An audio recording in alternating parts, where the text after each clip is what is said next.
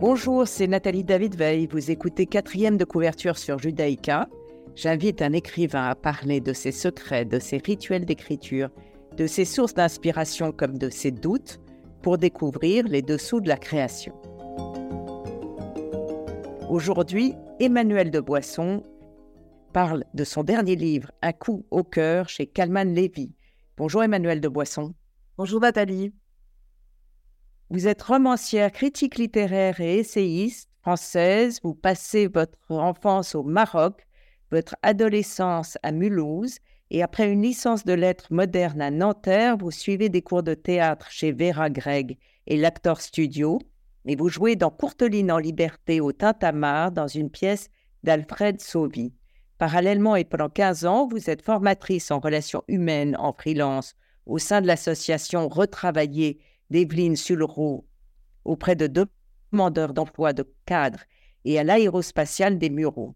À partir de 2000, vous êtes journaliste à l'Express, PSD, Femme, Paris Match, Marie-Claire, durant 12 ans, service littéraire, BSC News et critique littéraire à version féminin depuis 2016 et je dois en oublier tellement vous faites de choses. Après plusieurs essais, vous vous consacrez à l'écriture de romans dont Les Grandes Bourgeoises, Le Salon d'Émilie et La Revanche de Blanche, plus d'une vingtaine de livres. En 2014, vous avez obtenu le prix Simone Veil pour Oublier Marquise, Le temps des femmes. Vous êtes présidente du prix de la Closerie des Lilas, prix qui a pour vocation de soutenir la littérature féminine. Vous êtes chevalier dans l'ordre des arts et lettres. Et aujourd'hui, donc, vous publiez Un coup au cœur. Exactement.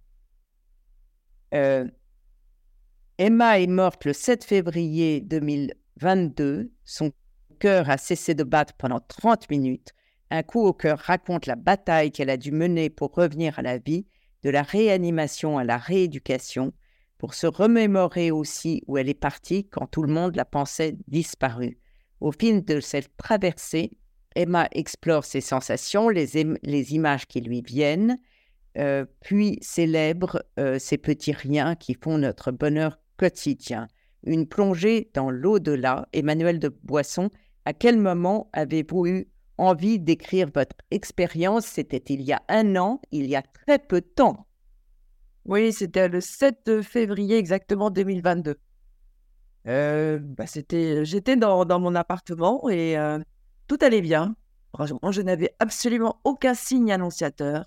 J'étais en pleine forme. Je, je venais de remettre les épreuves de, du roman qui était paru à l'époque, June, la femme d'Henri Miller. Et cet après-midi-là, j'ai juste eu un petit peu mal au dos. Voilà. Donc, euh, j'étais, euh, je me suis un peu allongée. Euh, et par chance, mon compagnon, qui est en fait Anthony Palou, qui est critique théâtre au Figaro, était dans l'appartement ce jour-là. Et pour l'anecdote, il était là parce qu'il faisait une nécro. Et en riant, il m'a dit, il m'a dit après, ben écoute, tu es vivante grâce à un mort. Parce que c'est vrai que c'était assez cocasse. Donc il était là, parce que c'est un livre gay, hein, voilà, l'expérience est, douloureuse, mais en même temps, il y a beaucoup de légèreté, d'humour dans ce livre, je le dis tout de suite. Euh, donc, euh, j'étais dans l'appartement et il a vu que je tournais de l'œil et que j'avais envie de vomir et s'est souvenu qu'une femme qui avait fait un infarctus avait déjà eu envie de vomir. Euh, et là, il a, commencé, il a appelé le, très vite le SAMU et il a commencé un massage cardiaque très, très vite dès qu'il a vu que ça n'allait plus. Et c'est ce qui m'a sauvé. Parce que mon cœur s'est arrêté 30 minutes, ce qui est quand même très, très rare de pouvoir s'en sortir sans séquelles. 30 minutes, lui, il a fait un massage à peu près 20 minutes. Les SAM, le SAMU, les pompiers sont arrivés. Ils m'ont fait 8 électrochocs et le cœur est reparti au huitième, ce qui est très très rare aussi, parce qu'en général, ils arrêtent, car il y a trop de, dégâts, euh, le cerveau n'étant plus bien irrigué. Et moi, par miracle, j'ai été ensuite euh, en réa, dans le coma. Euh, et puis, euh, bon, tout le monde pensait que j'allais pas bien m'en sortir, mes proches.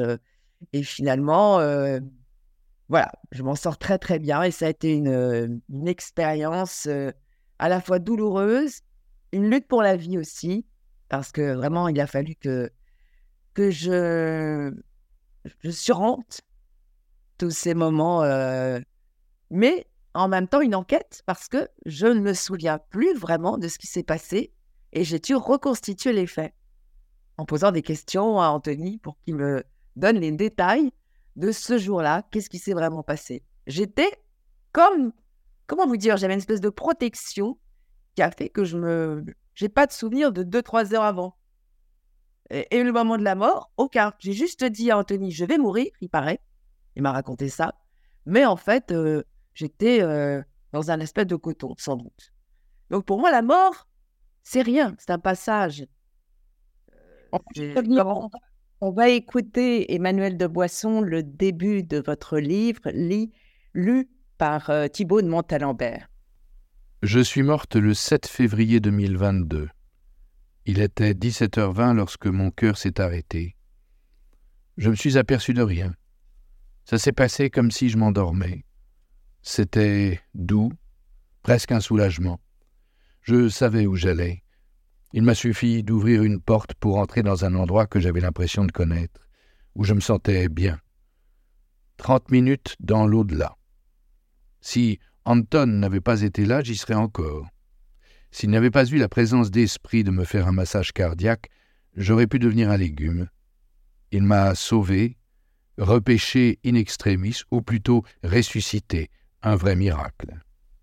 C'était un lundi, jour de la réunion culture du journal, mais ce funeste lundi, sa rédactrice en chef lui avait commandé une nécro de Jean-Pierre Grédy, auteur de pièces de boulevard dont le décès à 101 ans venait d'être annoncé, et il a préféré l'écrire à la maison.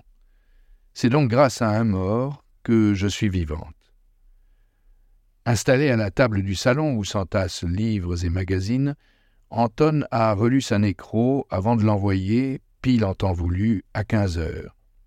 Ensuite, il aurait pu faire une course pour le dîner ou aller chercher un livre dans son studio à deux pas de chez moi. S'il était sorti à son retour, il aurait trouvé un cadavre.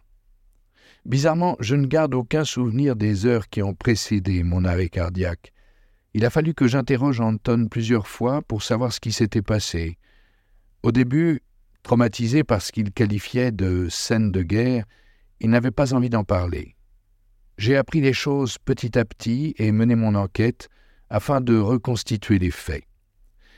À 14h30, comme l'atteste un SMS sur mon portable, je vais prendre un café aux officiers, à un bistrot près de chez moi, avec Benjamin, un jeune éditeur. En rentrant, je raconte ce rendez-vous à Anton et me plains d'avoir mal au dos. Il me conseille de m'étendre, d'avaler un doliprane. Peu après, il vient voir si le cachet fait effet. Adossé à un oreiller, le regard dans le vague, je lui dis que je me sens moins oppressé. J'espère que ça va aller. Je n'ai pas envie de me taper une deuxième nécro dans la journée plaisante-t-il. Merci Thibault de Montalembert. Euh, Emmanuel de Boisson, Un coup au cœur, c'est un titre incroyable et je ne comprends pas pourquoi on dit, le, réflexe c'est de dire vous avez eu une chance incroyable, mais en même temps c'est une malchance incroyable de commencer par avoir, euh, euh, par mourir, par avoir le cœur qui s'arrête, parce que je suis morte le 17 février 22, il était 17h20 lorsque mon cœur s'est arrêté d'une violence incroyable. Ouais. Oui, c'est très violent. Euh, c'est inattendu. Cela arrive à beaucoup de femmes. 200 femmes, savez-vous, meurent euh, par jour. Beaucoup plus même que de cancer. Parce que depuis qu'elles travaillent, elles ont les mêmes conditions de vie que les hommes, elles fument. Et on ne le sait pas assez, et on ne fait pas assez de prévention. Donc c'est une malchance. Et en même temps, dans mon cas, c'est une chance car j'ai eu la chance d'avoir une deuxième vie qui va être euh, différente, forcément. Alors, vous avez choisi le récit à la première personne et euh, vous décrivez ce qui se passe en vous et autour de vous comme un narrateur extérieur. Euh, comment vous vous souvenez de ce qui vous échappe justement, puisque vous étiez dans le coma? Est-ce que vous vous en souvenez après coup ou vous disiez que vous aviez reconstitué euh, avec euh, votre compagnon, ce que vous aviez dit, la demi-heure où vous êtes morte, c'est hallucinant quand on dit ça, hein, ça paraît irréel. Ouais, et pourtant c'est vrai. C'est vrai, j'ai euh, tous les dossiers, j'ai vérifié, c'était vraiment une demi-heure, c'est marqué sur les dossiers. Et j'ai reconstitué, oui, parce que moi j'étais, j'ai perdu connaissance. Donc pendant le coma aussi, j'étais plus là. Euh, je me souviens de mon réveil. Ils ont fait trois tentatives de réveil. Je ne me souviens que du moment où un infirmier m'a dit Mais j'ai combien Qu'est-ce que vous voyez là? J'ai combien de doigts? Et je me suis dit Il me prend pour une débile ou quoi? Je sais quand même. Parce qu'il y avait un tel décalage entre l'extérieur qui se demandait si j'étais. Euh, comment j'allais sortir et moi, qui avait encore toute ma tête et qui, était dans le déni total. Donc c'est vrai qu'il m'a fallu reconstituer les faits, toute l'histoire, depuis le moment où euh, j'ai commencé à avoir mal au dos, un petit peu mal au dos, et jusqu'à jusqu'à mon réveil. Voilà, j'ai euh, interrogé tout le monde. Et c'est une enquête qui est double, puisqu'il y a aussi l'enquête sur. Bah, je pense que vous allez me poser la question. Justement, oui. Non, non, effectivement, c'est double, puisque c'est aussi ce qui se passe ailleurs. Voilà, exactement. C'est ça, mon enquête, elle est là aussi, puisque j'ai été très vite, après mon, réveil, assailli de, de flashs, d'images, de sensations, mais très fortes, très précises, euh, comme si vraiment je les avais vécues, euh, comme si j'étais vraiment allée dans un endroit que je décrit dans le roman, euh, un endroit magnifique d'ailleurs. Et donc, qui m'a permis aussi de reconstituer, de retrouver cet ailleurs, ce paradis, bah, ce pays, on peut l'appeler comme on veut, en tout cas pour moi, c'était un, c'est un souvenir extraordinaire où j'avais véritablement des, des, sensations comme dans la vie réelle. Et un endroit euh, où je n'étais pas perdue, où j'étais très, très, très heureuse euh, dans un pays d'amour plein d'amour et de paix. Vous dites personne ne juge, mais tout se sait. Il y aurait une mémoire collective de ces souvenirs euh, qui fait que vous ne regrettez rien, mais ça change tout. Ça vous a fait changer. Vous dites que vous aviez perdu du temps à beaucoup de choses idiotes. Euh, est-ce que la perception de la vie, euh, d'abord, c'est absolument incroyable l'expérience que vous racontez, mais vous dites, pardon, qu'il y a 4% de la population mondiale qui, a vécu cette expérience de mort rapprochée et vous avez lu, vous êtes documenté pour euh, savoir si vous étiez la seule ou comment étaient les expériences des autres. Donc, vous parlez de cette bonne raison de croire en l'au-delà, la vie après la vie, euh, ce qui vous fait dire que la conscience est indépendante de la matière?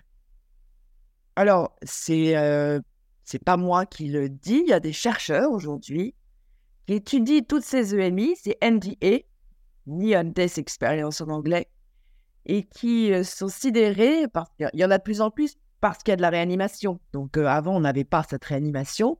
Et du coup, des personnes qui viennent de loin peuvent raconter, mais d'une façon tellement précise, elles s'en sont presque à raconter toute l'opération dans les moindres détails, à donner la marque euh, d'un fauteuil qu'elles ne savaient pas, va donner plein de détails, et avoir vécu des, expériences qui sont similaire à la mienne, pas tout à fait, mais bon, un petit peu dans le même état d'esprit, ce qui fait, laisse à penser qu'il y a, mais euh, c'est une recherche qui est faite aujourd'hui, que notre conscience, finalement, ne serait pas uniquement dépendante du cerveau, mais elle aurait sa vie après la mort. Voilà, notre esprit, notre âme euh, mènerait une seconde vie très différente de la nôtre et rejoindrait une conscience universelle. Ce sont rien n'est prouvé, mais il y a actuellement euh, des, questions qui vont, des recherches dans ce sens-là. On étudie le moment de la mort, on étudie ce qui se passe dans le cerveau à ce moment-là. Voilà, c'est très scientifique en même temps. On va écouter Paradis blanc de Michel Berger, que vous avez choisi, Emmanuel de Boisson.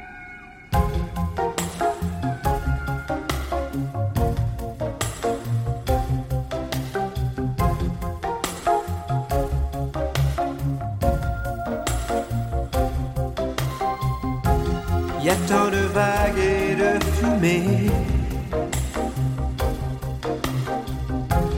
qu'on n'arrive plus à distinguer le blanc du noir et l'énergie du désespoir. Le téléphone pourra sonner il n'y aura plus d'abonnés. l'idée que le silence pour respirer, recommencer là où le monde a commencé. Je m'en irai dormir dans le paradis blanc. Où les nuits sont si longues qu'on en oublie le temps. Tout seul avec le vent. Comme dans mes rêves d'enfant. Je m'en irai courir paradis blanc. Loin des regards de haine et des combats de sang. Retrouver les baleines. Parler aux poissons d'argent. Comme, comme, comme avant.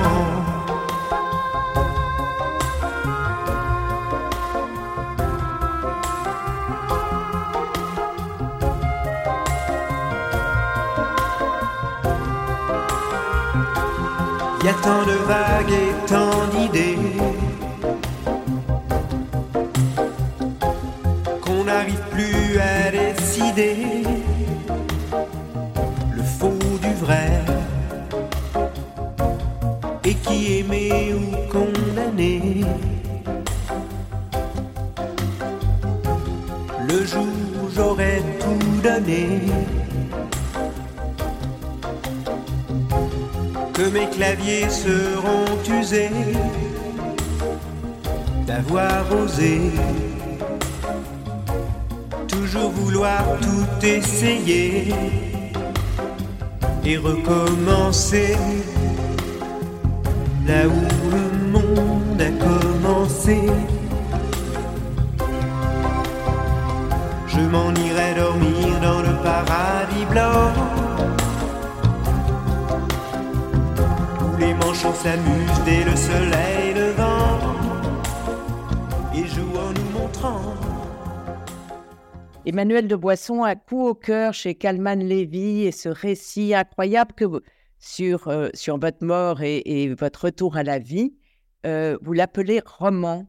Or, c'est tout de même un récit, puisque ça, les gens sont les vrais gens, euh, vous, c'est le jeu. Pourquoi l'appeler roman? Alors pourquoi? D'abord par le travail littéraire sur le texte. Je voulais vraiment que ce ne soit pas associé à un essai où là il y a vraiment beaucoup de poésie, un travail pour trouver les mots, pour dire l'indicible. Une construction aussi particulière, c'est mené comme une espèce de suspense jusqu'à ce qu'on sache ce qu'est cette EMI, qui arrive qu'à la fin. Donc euh, il y a une... euh, voilà. euh, et j'ai pris beau- du recul par rapport à ça aux personnes qui sont proches. j'ai voulu distancier, pas rester. J'aurais eu du mal à le raconter juste. voilà, c'est par pudeur sans doute que j'ai pas voulu faire le laisser totalement collé à la réalité. Donc il est, il est, oui, il est réel, tout est vrai, mais en même temps, il y a tous ces aspects qui en donnent une dimension romanesque. Euh, vous, racontez toutes vos expériences, notamment l'hôpital, le ton onctueux pour s'adresser aux malades que tout le monde a vécu. Vous, vous racontez aussi le, détachement, le plaisir de sombrer à ce, moment-là. euh, dans le livre, l'attrait je vous cite, l'attrait des profondeurs irrésistibles. Vous parlez de monde parallèle, de chaos, magma debout, terre brûlée d'épines et d'ordures dans, dans laquelle je patauge.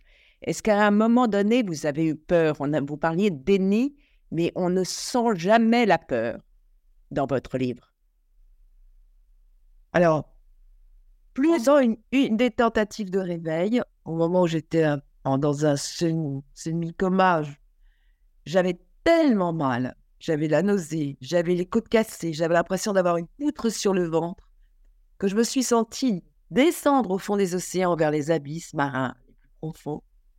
Et là, je me suis, il y avait un certain plaisir, cette pulsion de mort dont parle Freud, qui est celle que l'on retrouve chez tous ceux qui euh, pratiquent des sports extrêmes, euh, et en particulier euh, qui est ressenti chez ceux qui se noient. C'est très curieux, qui éprouvent une douceur, paraît-il, un abandon. je l'ai vraiment senti et j'étais heureuse de me laisser aller à la mort. Et il y a eu en moi un sursaut de vie. J'ai vu, j'ai regardé cette lumière, cette, cette mer plus claire au-dessus de ma tête et j'ai voulu remonter, retrouver ce que j'appelle ma boule rouge qui a été, qui a été salvatrice, qui symbolisait pour moi euh, la chaleur, le plaisir, le, le bien-être et qui m'a sauvé de ces cauchemars. J'ai pas eu peur, mais quand même, j'ai euh, j'ai vécu des moments effroyables de cauchemars euh, quand j'étais euh, dans ces moments de réveil de coma en réanimation. Ouais. Et puis, Parce qu'en plus, j'étais intubée, intubée, attachée. J'ai même voulu me détacher, j'ai tout arraché. J'étais dans un pain de sang. L'infirmière est arrivée affolée parce que je ne me rendais pas compte. Je ne supportais pas d'être comme une prisonnière. Vraiment, c'est le sentiment que j'ai eu. Et puis, il y a votre retour à la vie où, où, où vous dites que vous êtes devenu beaucoup plus sensible. Il y a cette histoire avec cet ami, il y a, il y a la peur de revenir à la vie qui est tout à fait intéressante, que vous décrivez extrêmement bien aussi, euh, après, la vie d'après. Comment se réhabituer aux, gens, au monde, au... Je crois que c'est assez fréquent, c'est-à-dire que j'ai eu un vrai traumatisme, que je... Oh.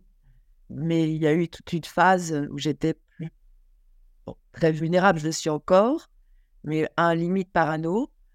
Et euh, mon refuge, tellement j'avais trouvé magnifique ce, cet endroit, cet au-delà, j'ai eu des moments où j'avais envie d'y retourner et ça m'arrive encore. Hier, ça m'est arrivé encore. Ça m'a un peu fait peur.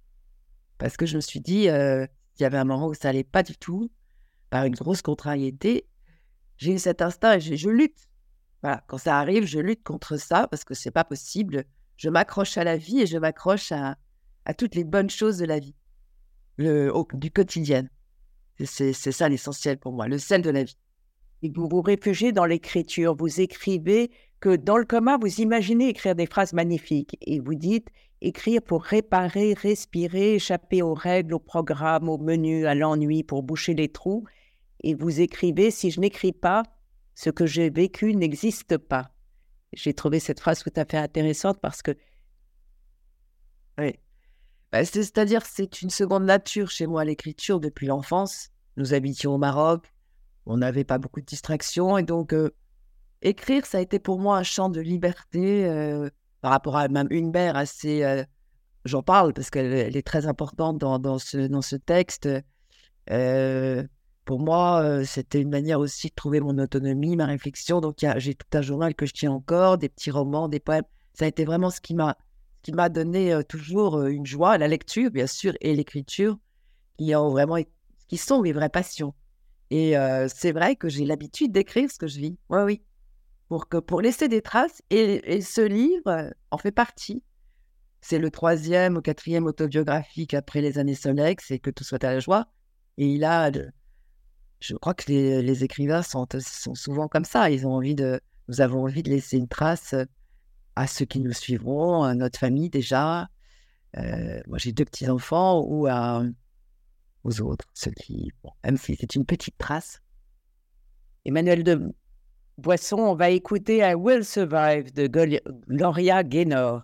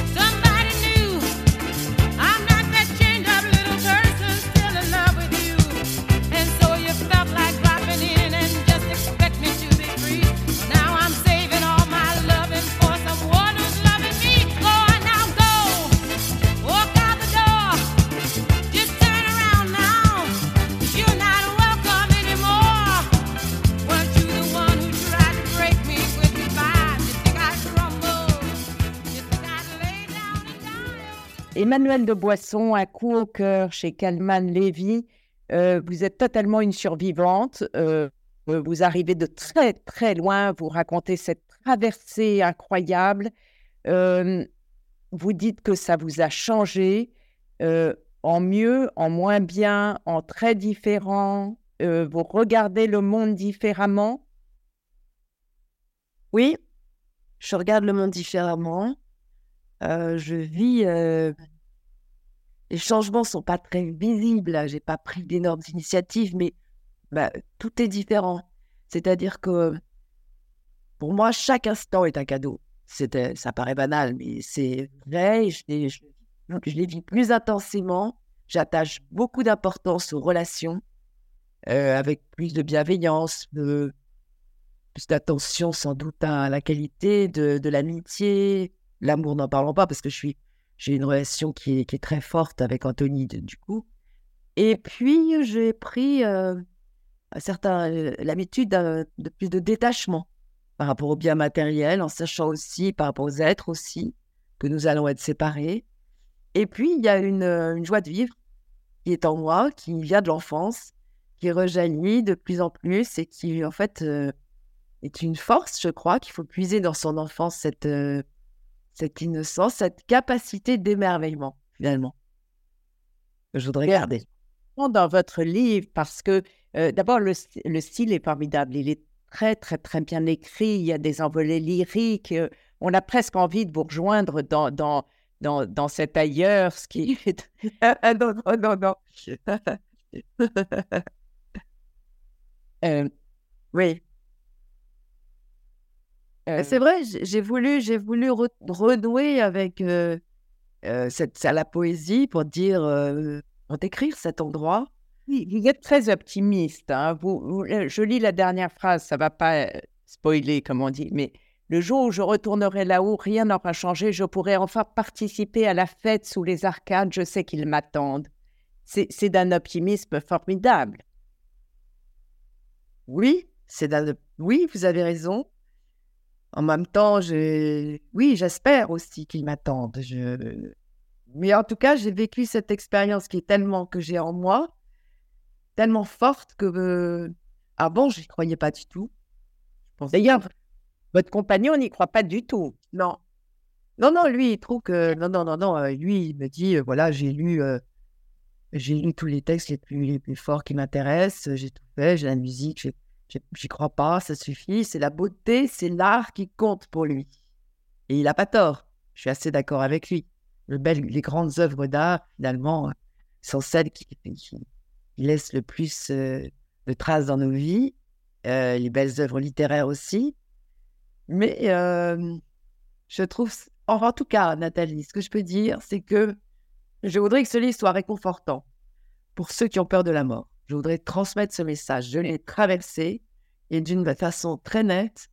euh, pour moi, la mort, c'est la sensation d'ouvrir une petite porte de côté, d'entrer dans une pièce d'à côté.